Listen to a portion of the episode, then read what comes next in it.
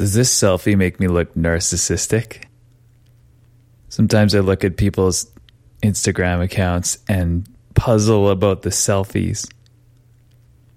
I've noticed that, at least among younger women, it's par for the course to have quite a few selfies. These are pictures of, hey, I look good right now moments.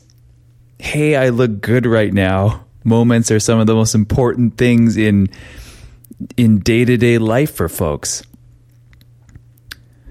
These moments matter a lot more to many people than things that are supposed to matter to them. These moments, these, hey, I look good right now moments are much more important to people than the latest from Donald Trump. It's more socially acceptable to be concerned about the state of the world than the state of your own hair, but I doubt it is for most people. Anyway, hey, good luck out there. Good luck taking selfies that, that don't make you look narcissistic. Thanks for listening. I'll be back with another one tomorrow.